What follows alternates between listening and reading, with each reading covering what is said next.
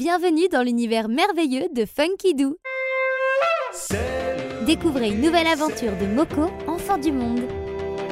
Voyage avec Moko, Moko, Moko. Les pierres sifflantes.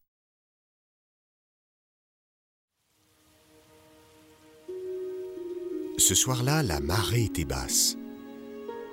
Le bateau d'Alaric et de Moko était à sec. La nuit arrivait avec douceur, effaçant les dernières couleurs du jour. Paisibles, Alaric et Moko contemplaient l'horizon.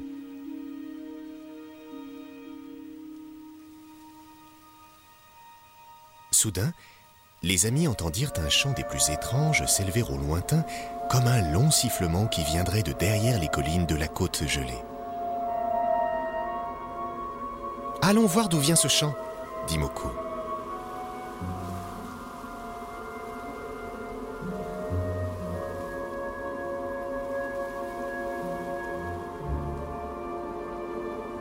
Ils gravirent un sentier tournant autour d'une colline à l'aspect mystérieux.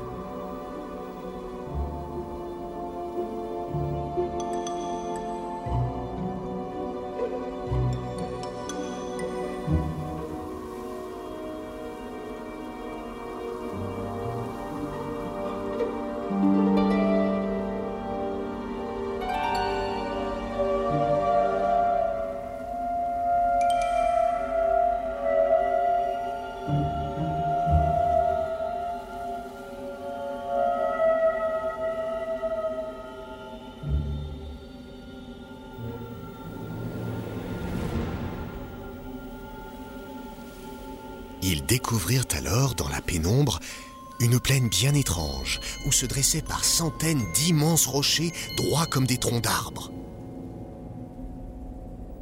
La forêt de pierre, chuchota Alaric.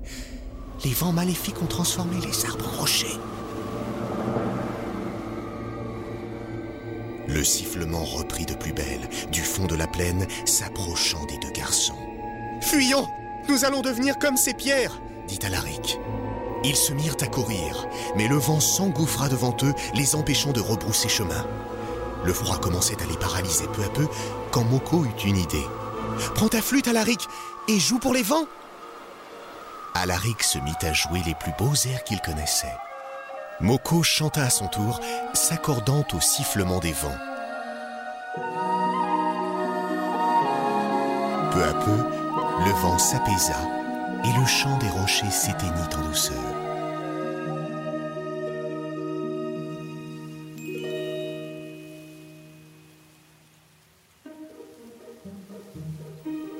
Moko et Alaric étaient heureux et fiers d'avoir vaincu la colère des vents maléfiques.